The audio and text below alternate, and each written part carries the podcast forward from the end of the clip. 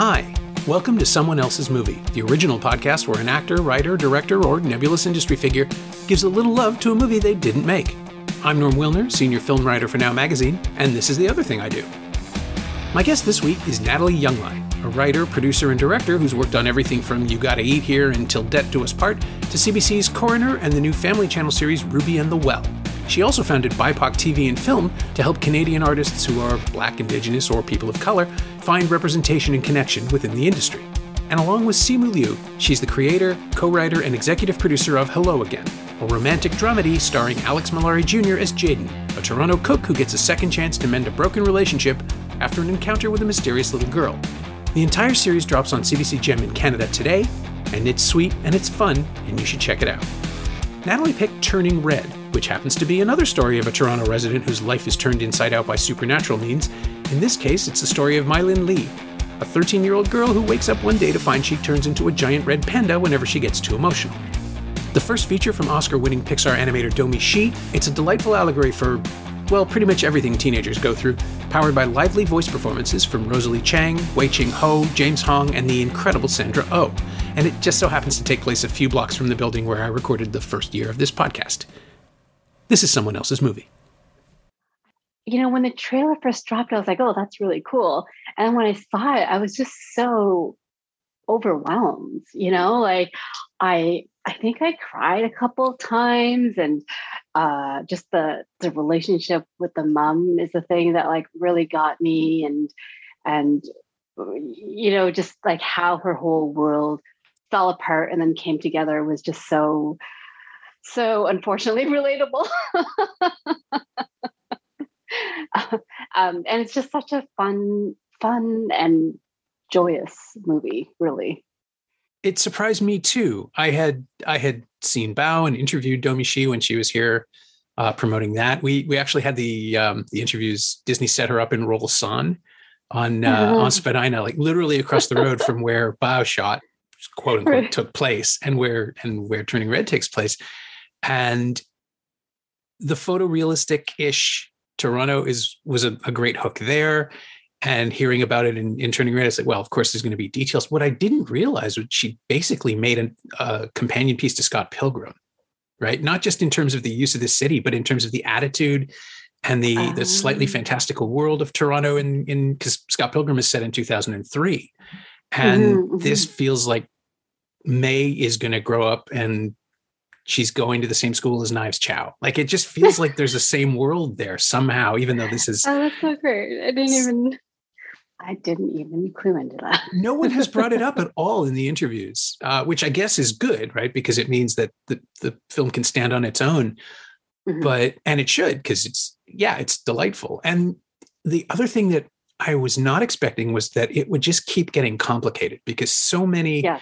animated narrative or so many family films start with a premise and then just maintain it. And every 20 minutes, there's a new complication that actively changes the trajectory of the story and makes it different and more alive and more engaging. Like it's not just about the tiger mom stereotype. It's not just about learning to be yourself. It's not just about the boy band thing. It's it just the moment that her friends find out it's not a teen wolf movie anymore. It's not a secret thing right? Like it's just and at every turn i was just so happy that at no point is a red panda giant or otherwise perceived as frightening to the other kids. Every single person loves it.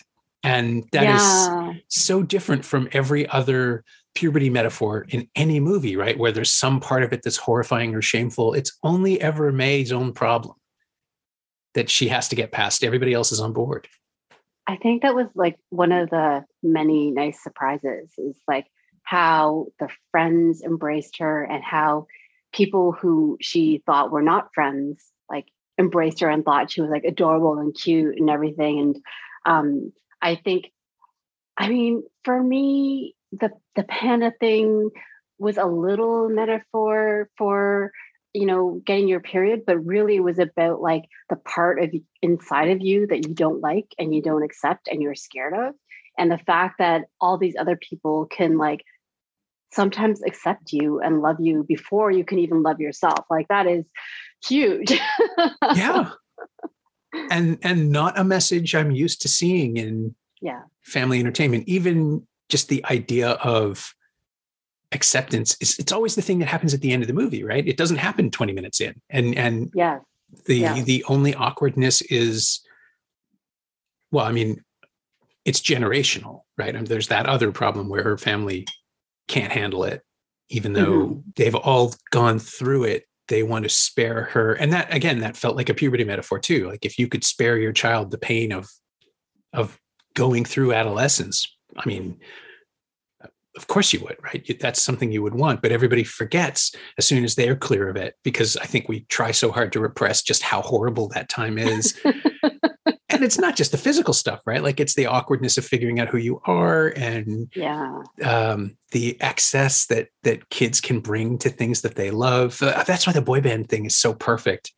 Um, we all understand what it's like to get that hyped up for a thing. You you know the impulse, and it's the thing. I think that's the first thing you learn to hide about your personality is how much you love stuff when you're a kid, because right that's not cool, right? Like commitment isn't cool. I know. I remember like I used to love Boy George and I would cut out all of his photos and like arrange it, like paste it on my wall and arrange it. And then my sister loved Michael Jackson and like I I was not part of the in crowd, but the way that I could become part of it was to like go into her room and steal a Michael Jackson photo off her wall and then like sell it to a friend one of her friends so that they would start talking to me. Oh, so many memories. well, and I think you being a Boy George fan means in the end you won. But but yeah, that was and that was before social media, before the internet. Yeah. I mean, Turning Red is you know, like it's very cleverly just at the edge of all of that stuff, where the internet's around, but it's not enough to completely derail the story. And you can still kind of relate to people being in their own silos, people being isolated, kids figuring out what it is they like without any outside help. Like Meilin drawing her own fantasies out is again, it's it's an intensely private thing that before the internet existed, you couldn't share this stuff. There was no way to to to find other people who did the same thing. There was just no sense that the world would accept whatever it was that you're doing. Not that it's you know, we're not talking rule 34 porn of anything, but it's just so strange to think of a time when private thoughts were genuinely private. And and it, that makes it more terrifying, right? Because these kids haven't grown up in front of cameras and social media the way that the current generation has. They're genuinely mortified when something that they're passionate about is exposed to the world, especially if their mom fucked it. Yeah, yeah. I think that was like a really brilliant decision that they made to place it in that time period. Especially because like you you just feel so much more isolated in that way. I think one of the one of the good things about social media is that you can always find, you know, very specifically someone or a group of people who understand what you're going through or have been there. You know, you can you can corral that kind of um uh army behind you for Yeah. lack of a better word um and yeah i i think just like that feeling of uh, like no one will understand me is so universal Yeah. No one will understand me. And I'm a, hu- a, hor- a smelly red monster, I think is the line that she Yeah. has, which is the closest they get to real body shaming. Um, but I get it because that's that's how that's how huh. I'm trying to walk a really fine line here because that's how I want to say that's how advertising conditions people to see themselves, right? Like here are all Mhm. these products to make things better, and when uh, when Mei's mom comes in, she's got everything. She's she's Yes. ready. She's got ibuprofen and pads, and and that's wonderful because I don't think I've ever seen that in even in a, a modern sitcom where that level of frankness and honesty is prepared, even though she's wrong, and that's not what the problem is. Um, and again, the next swerve the film sets up is that this is not a surprise to the family. They knew it was coming. They just didn't tell her because, again, continuing the metaphor, they wanted to spare her. They thought they'd have more time. And it's just, it speaks volumes about how how Ming infantilizes Mei and and refuses to see her as her own person, but also ignores this massive, giant, scary, potentially scary problem, especially once we find out the scale of her own. That's the one thing I'm jumping all over the place. It's the one shot I would have cut. Like when as the soon as I the, the first huge. shot, yeah, that shot of her approaching on the sky dome. Right, right. Because I don't think we should know how big right up until she actually crashes into the it's just this one thing where once you see it, you're just like, oh, well, that's going to be, that's a Cloverfield. That's an issue. it's an order of magnitude. but if really that is the one shot that I would quibble with in the, in the entire film, I think that's otherwise a pretty much perfect movie. and it's because it operates on all of those levels. It's got all yeah. of these, all of these pieces moving in sequence, but also in sync with each other. And uh, yeah, I, I I have to admit I haven't really enjoyed a Pixar movie this much in a long time. It feels like they've been kind of running in circles and and Soul, yeah, not really. I flat out did not enjoy Luca, and suddenly, oh, this is what creativity looks like. This is like this is what one person's voice can do. Um, right. Yeah. With this canvas, with this, with this, with these tools, it's it's great. It just makes this the whole format feel like it's come back to life. I mean, I think I I'm I'm just so fascinated by like visually how I don't even know how they did it. but like it's just so rich visually and like cooking scene with the slow motion of like the lettuce being chopped up and then like you see how the dad sees himself in his glasses and then it just suddenly fades away. It's like it's so visually beautiful and then story wise like it just works on so many different levels. It's it's it's really deep you know? Like it's a it's an immigrant story. It's a story about like intergenerational trauma you know? And it's a story about inter- intergenerational um like uh, relationships and also the patterns that you repeat you know with your own child and and um and friendship and loyalty and all of that. And i think that's what makes it so feel so so different and and fresh and and all the turns that you were talking about like just make it deeper and deeper and um you know the moment that the grandma calls. Yes you know and suddenly like mom is hiding behind you know hiding under the couch as well. It's like oh shit. Like that's that's why you're so hard on me. Because you are her. Yeah. I mean it, it's it's amazing that um, that that cliche still plays because it is like it's it's absolutely rooted in um, every every mother daughter story is you know with the exception of Gilmore Girls where I guess you know like the whole point of that show is that she doesn't want to raise her daughter the way she was raised and mm-hmm. that creates its own problems uh, and what a weird link that I would make to jump there but I uh, I just saw everything everywhere all at once which also comes back to this idea mm. of, um, uh, in this case, a, a Chinese family that uh, came to America a generation previously and is ultimately about parents trying to give their daughter a better life without ever understanding that all the daughter wants is to be with them. And right. this is a different conflict, but the generational thing and the way that it lines up.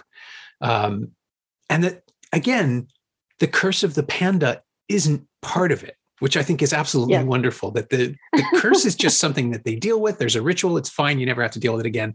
And you don't think about it as extraordinary because it's always been part of your family. And and mm-hmm. um, I know a couple of of critics who I respect very much have taken issue with the mysticism of it as as part of the exoticization of the Asian characters, but using elements that are recognizable and familiar and just saying, oh no, they're real in this world, that kind of made sense to me. Admittedly, I'm I'm not myself steeped in in that culture from from birth and if I was seeing it reflected back at me in that way, and if it was something personal, like I'm I'm watching. Oh shit, it's embargoed. I can't talk about it yet. Uh, but it is about Eastern European Jews, and that's something that my family comes from and still sort of clings to in a lot of different ways. And I didn't feel uncomfortable with it, but there were moments where I thought, oh, that's a bit much. But it's only because I know it inside and out. I think someone mm-hmm. coming to it from the outside would just see it as detail, as color, and, and and not think of it any further.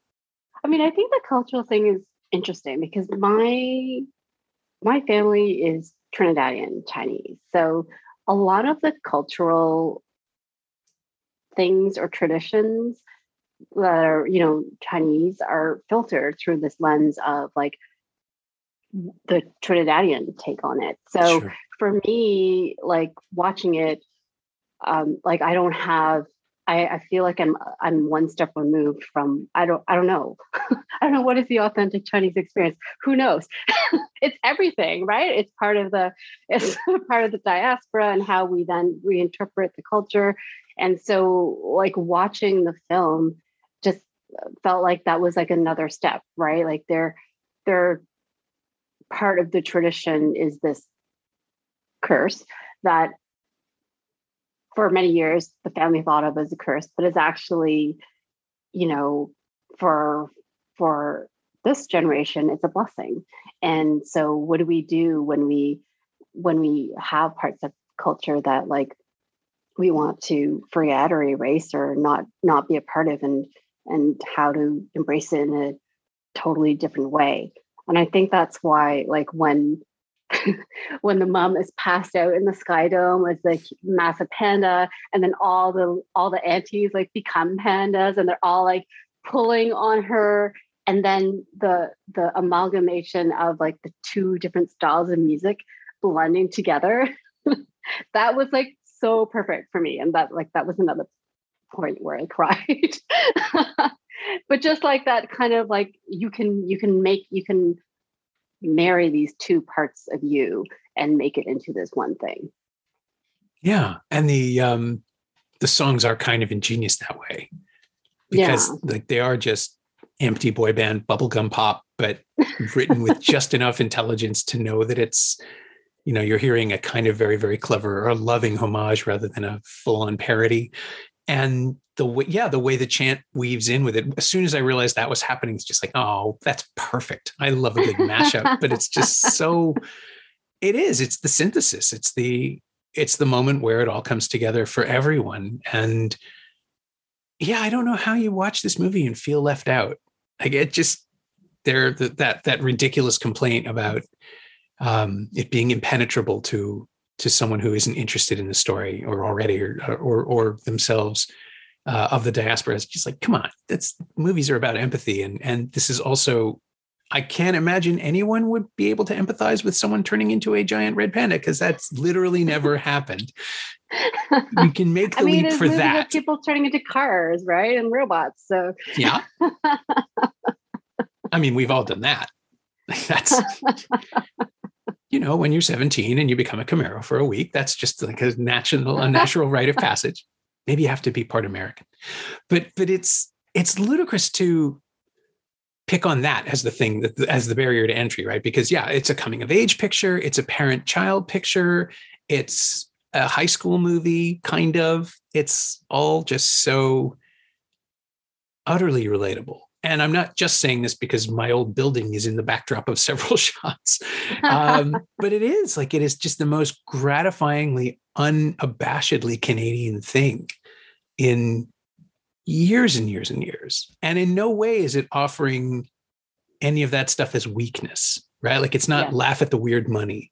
It's just we yeah. have blue we have blue fives and coins. Deal with it. Like that's just it's part of this world. Again, like people watch movies where elves and orcs trade gold and and they're fine with that. This is not a problem. and bags of milk. There are bags of milk. Um, I just saw them in something else too, and I was just stunned that there's a. I think maybe it was an episode of Transplant where that thing airs on NBC. There's bags of milk on a kitchen table and nobody says anything about it. It's just there. Right. Yeah. Yeah. I mean, I love that it's just it's just in Toronto, right? We're not trying to erase it the way that um, so many movies, since we do so much service production here, yeah. you know, movies and TV shows try to erase it for something else. And um, I think just that that sense of pride of being able to identify, you know, parts of Toronto that you can remember pre massive condos. Uh, yeah, yeah, absolutely. and all like the small mom and pop shops and stuff, but and even the streetcar. Um, that's like all of that is just so so fun. But if you're not from Toronto, it doesn't matter. It's just a, it's a it's a story that's placed in a in a particular place, right? Like if I if that was in any other city that I've never been in, I would just accept it. And I think like we as Canadians have this hang up on like oh absolutely. Yeah. feeling like less than. We always have to like prove ourselves or whatever. And i this is just so great that it's just it's just going to be shown everywhere. And we're going to see the amazing toronto that was. Yeah. And I just love the idea that there are going to be kids who grow up on this and then come here and miss it all. Like it just, oh, I remember a different streetcar. I, I thought this would be different, and it's great because even though this thing takes place 21 years ago, it's still like a bygone era. It's it's it's a lot further back in a lot of other ways. Um, we just, you know, those are the Miller years. Uh, oh, I was trying yeah. to do the math and figure out if, um, like, is, is Chrétien still prime minister in this world? Has that not happened yet? When did Harper get elected? This is the last bastion of our optimism as a nation.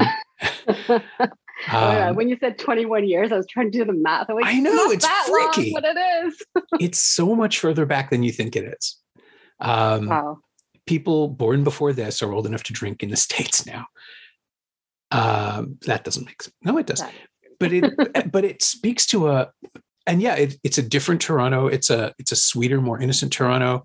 Um, but all the ideals are still there you know like there's there's a, a uh, there's a a diversity in Mei's school.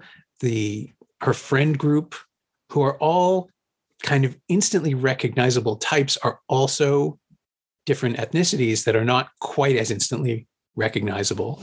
Um, I uh, I I love the the the little subtle hint, which is I think never expressed at all, but it's just there that Miriam is kind of crushing on Mei here and there. There are moments where that that oh, yeah. character is drawn to look at her in a loving fashion. Never comes up, never gets stated, and Miriam knows that Mei is is into boys, and so it just never comes up. But it's there, and I think that's just sort of beautiful in that weird, subtle oddball kind of way that there are people whose stories aren't being told in this movie can still see themselves. Yeah, yeah. Miriam is is totally gay. I mean, uh, yeah, and I, I mean, I, I, I love like the the the setting of Toronto and the diversity that we're we could see on the screen, and um, I mean, I I thought it was interesting that she didn't have a friend that was black. Um, and I feel like I was, I was thinking about that a lot and like thinking about the pockets of Toronto that you that Toronto is because you can be in a pocket of Toronto where it's very not diverse. oh yeah. or you know like you can be in a pocket of Toronto where it's predominantly Asian or you can be in a pocket where it's predominantly um, Indian and uh, like so uh, I don't know, not that I'm justifying it, but it was just like, oh, that's really interesting that that she didn't have a friend that was black.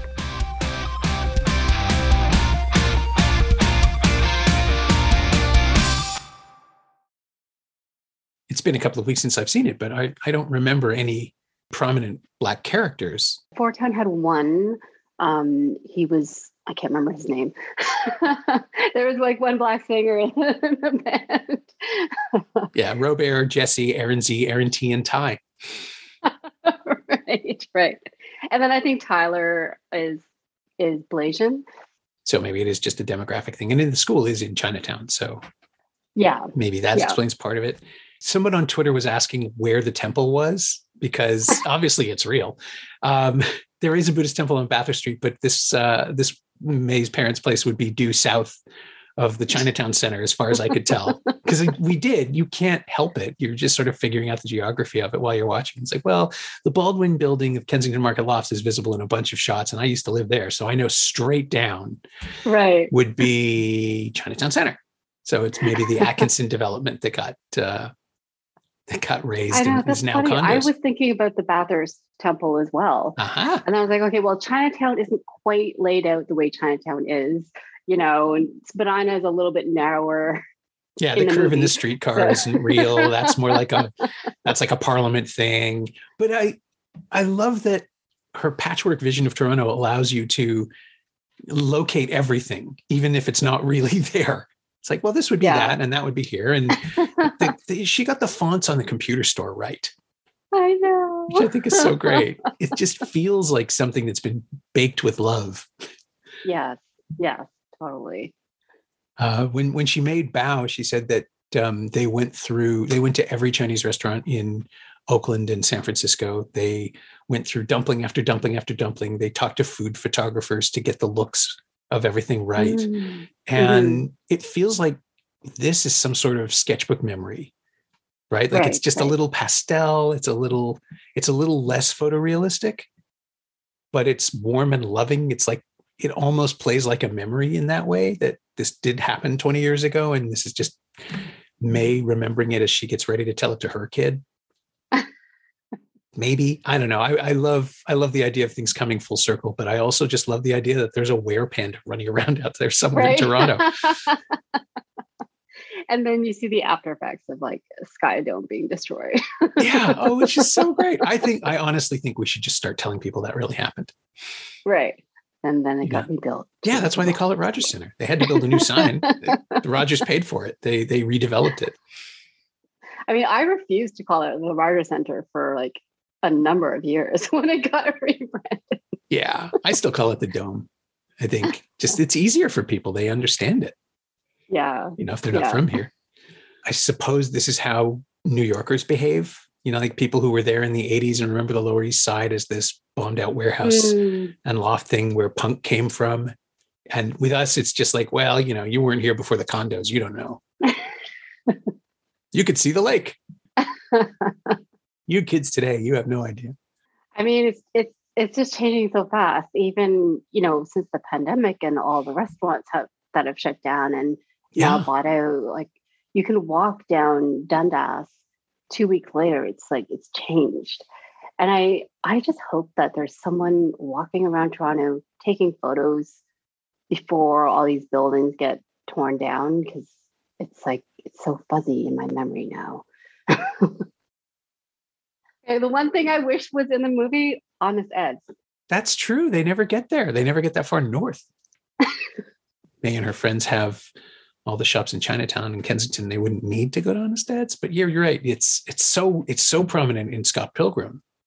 Mhm. Um, that intersection, like the the record store they shop in, Lee's Palace. Lee's is the only thing left. oh my god.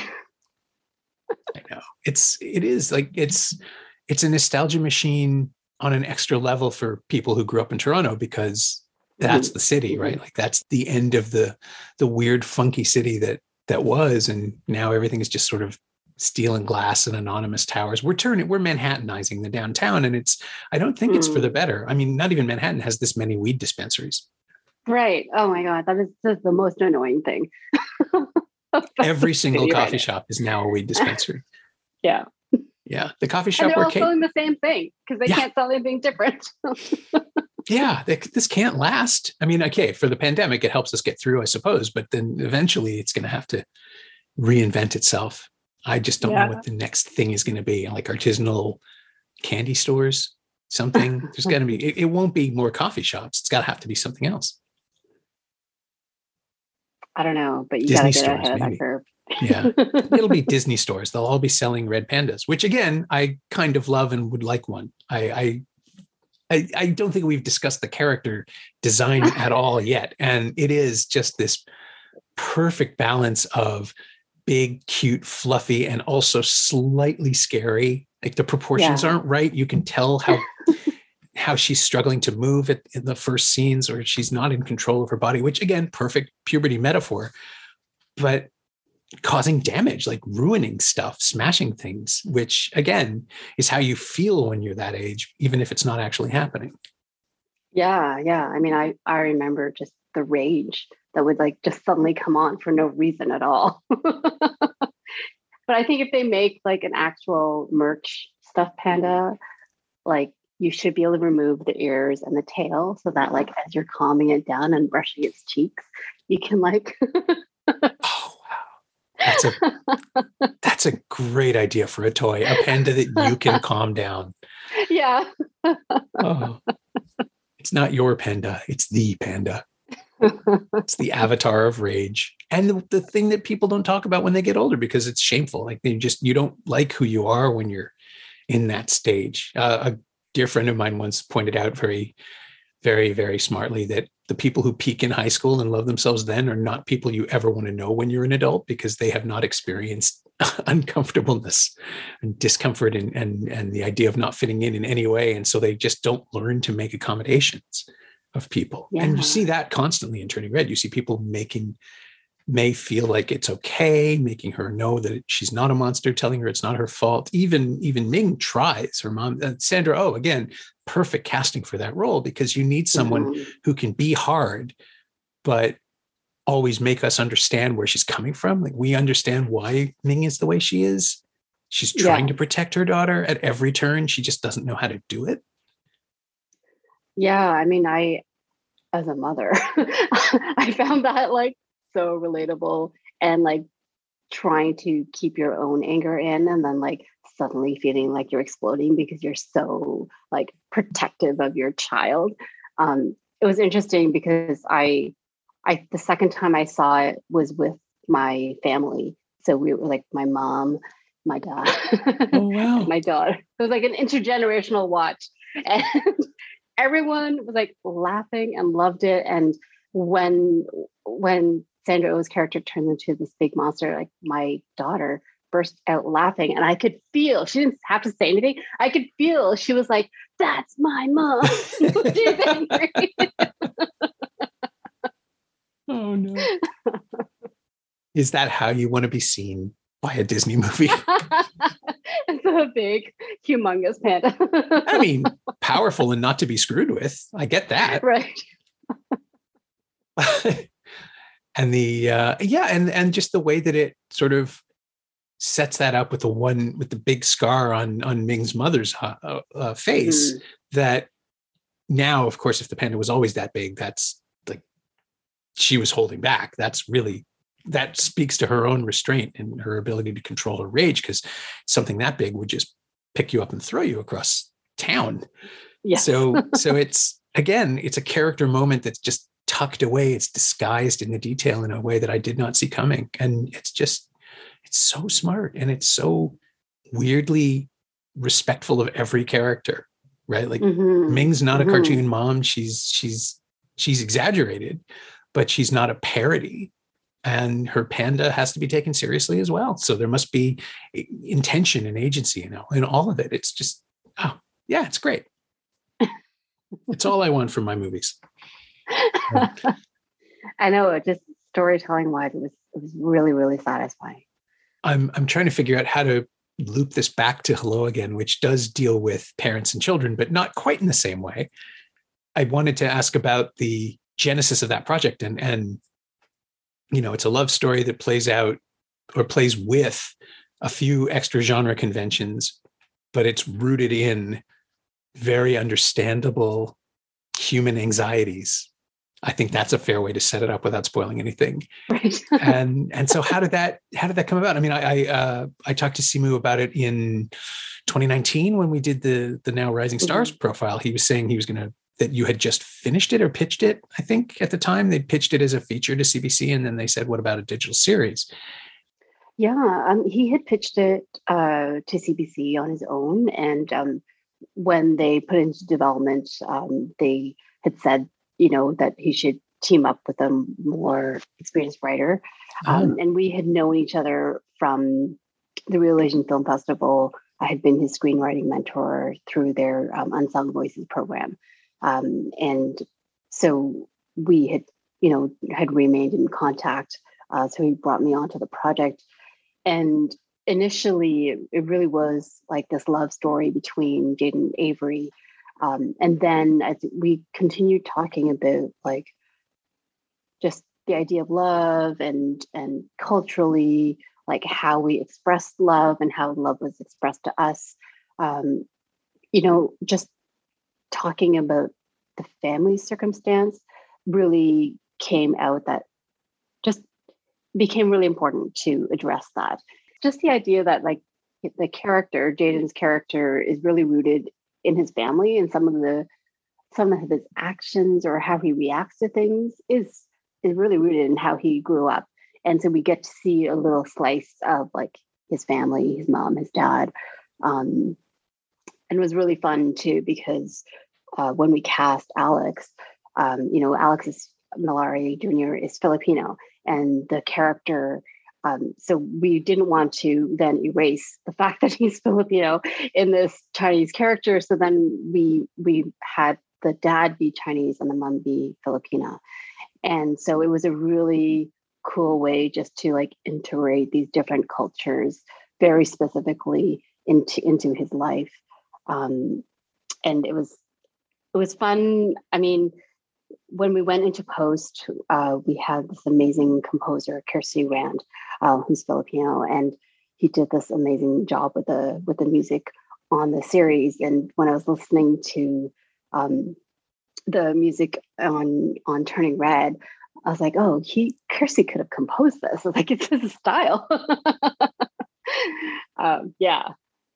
Yeah, it's informed by, but not um, slavishly devoted to a specific type of comp- of, of um, orchestration. Even it's not even composition; it's just the way that it's played that that makes it distinct. I think in both cases, because Turning Red flirts with um, yeah, I mean, I don't even know.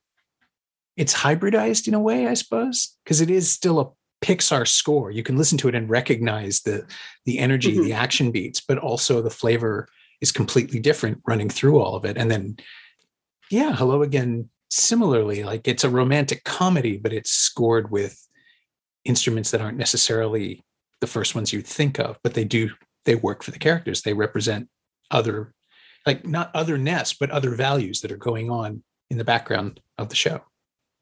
Yeah, we we really wanted to make sure that like there was a little bit of culture represented in the music, but not so much that it then like feels like really weird and other and you know what I mean? Yeah. Um, yeah. and I think the fact that it's in Toronto and and Toronto is really you get influenced by all the different cultures around you. Um, uh, that that that could also be reflected in, in the music as well. Yeah, and it felt kind of almost like a statement that the first hint of something otherworldly is portrayed on the show through boba tea. That that felt like I don't know why exactly, but that felt like something that Simu had in his head the whole time. He's, just, he's very boba forward on uh, social media. yeah, yeah and that was also, I mean, we had a, mini writing room after we went through development. And um, so Leonard Chan and Leif Ramsaran, and, um, you know, we really talked about like, what is that supernatural element that we're going to push into episode one without giving away the whole thing. And, um, eh, you know, that's, I mean, that's one of the joys of being in a writing room is that if you don't have an idea, someone else will. And if no one else does, like all your bad ideas will eventually lead to a good idea. I have heard this. Yeah. so yeah, yeah. The bubble tea uh, thing was definitely like Leif and, and Leonard's uh, bouncing around ideas. but it's organic. Like it feels like, again, it's just in the moment, it doesn't feel like it's been stapled in. It just happens to be that and it's a great visual image right so why wouldn't you it just it felt like a signature to me just because of the the the, the constant i i guess it's just his twitter account but he's he he celebrates a lot of things with with boba tea um, yes, but totally. but it also like it's like oh yeah this is this is again this is the work of somebody who isn't just referencing things. These are the things mm-hmm. that would be to hand. Like this is the world that just again with the chef stuff that goes on throughout the the fact that people are carrying chickens around. Like it's not a gag. It's for yeah. work. It, there's a reason for it, but it's also funny. Yeah. chickens are inherently funny. I know. I think that's the thing is that like we felt like it should feel like how we live, right? Like, yes, yes, we are agent. Yes, we are, you know, and yes sometimes that comes up in your face in different ways. But you're also i don't know i don't even know how to describe it. Like you're just living you just are. And these parts of you come up but it's not like a big deal until someone else's eyes are on it and make it a big deal. Right. But by the same token if you put that in the show then other people will recognize it and feel seen. Yeah. So yes. it's more important to have it than to pull it back right? Yeah totally. And even even the like the set design production design that liz bishop did um, you know we talked a lot about the house and how the house should reflect the family house should reflect them. And part of the conversation was it should be messy. Like a ton of shit on the counters because that's how our parents live. Yeah. Like yeah you know we love it if if if asian parents were very tidy and you know didn't hoard things you know all of the ketchup packets and stuff like that. But it's that's just the way it is. So she did like this amazing job like layering all the stuff into the house that you know just made it feel like real and like you're just walking into home. Yeah. No I mean, there's nothing about that show that doesn't feel lived in.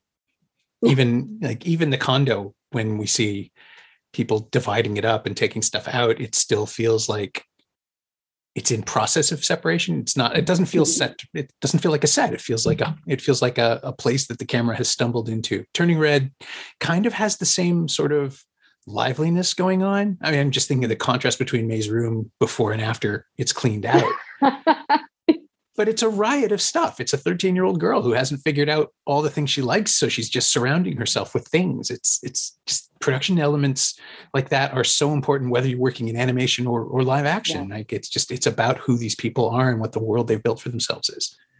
yeah yeah totally and i love watching like crafts people on like tv or film like what they bring to because you can write something and you can write oh it's in a bedroom but then they're thinking of it in a visual way and like asking questions that you might not even have thought about and then like bringing all this this extra element to it that like really makes your script come alive in a way that you never even imagined it um, which is amazing.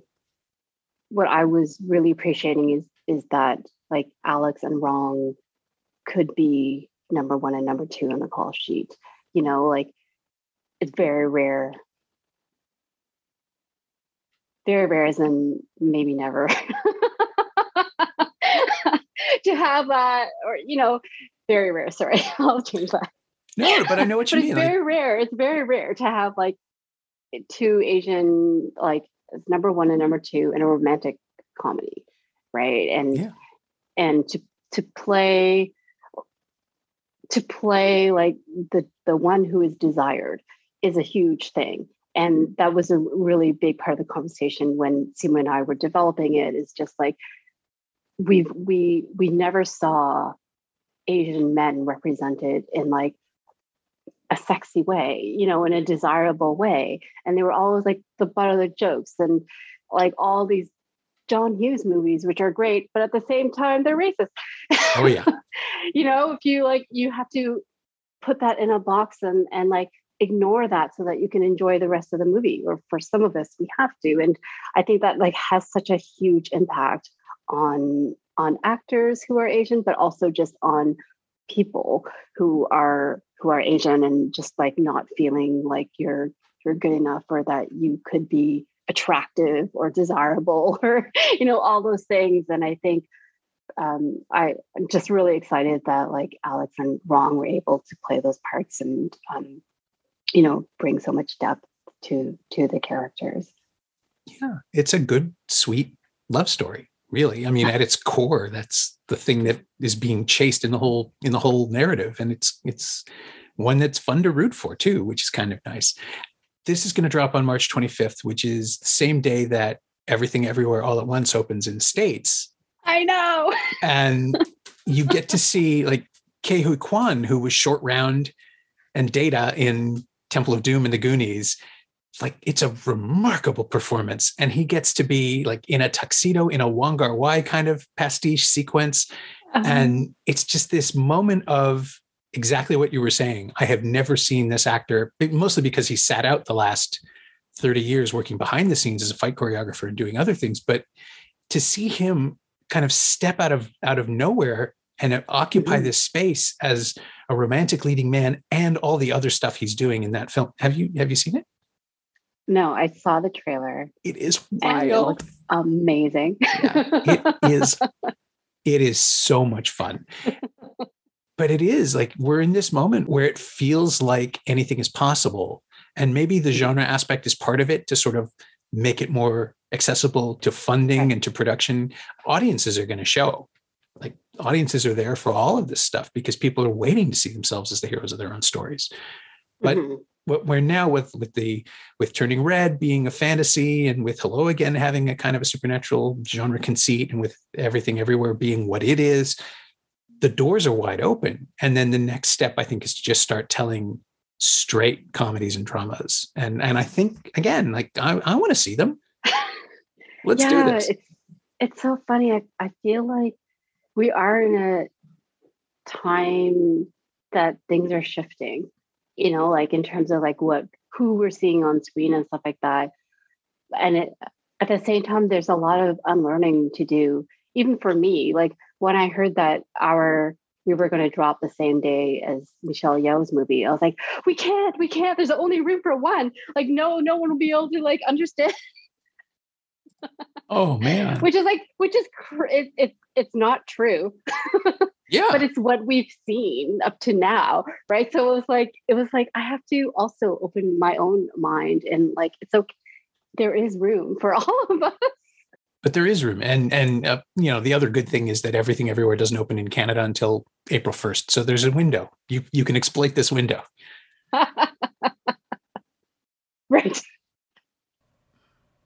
my thanks to Nathalie Younglai, whose charming new digital series Hello Again is streaming across Canada right now on CBC Gem. Thanks also to Winnie Wong. She knows what she did. You can find Nathalie on Twitter at nyounglai, all one word, N Y O U N G L A I, and you can find Turning Red on Disney Plus pretty much everywhere Disney Plus exists. It's a delight. As always, you can find me on Twitter at Norm Wilner, and you can find this podcast on Twitter at Semcast, SEMcast, and on the web at someoneelsesmovie.com.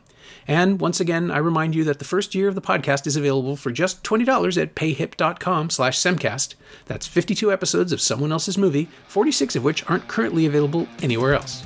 payhip.com slash semcast. Go buy something. Our theme song is by The Last Year. If you like it or the show in general, please say so. Leave a review wherever you've been enjoying us. Every little bit helps. It truly does. And check out the other shows on the Frequency Podcast Network while you're doing that. Stay safe, watch movies, wear a mask if you go out, get your booster when you can. I'll see you next time.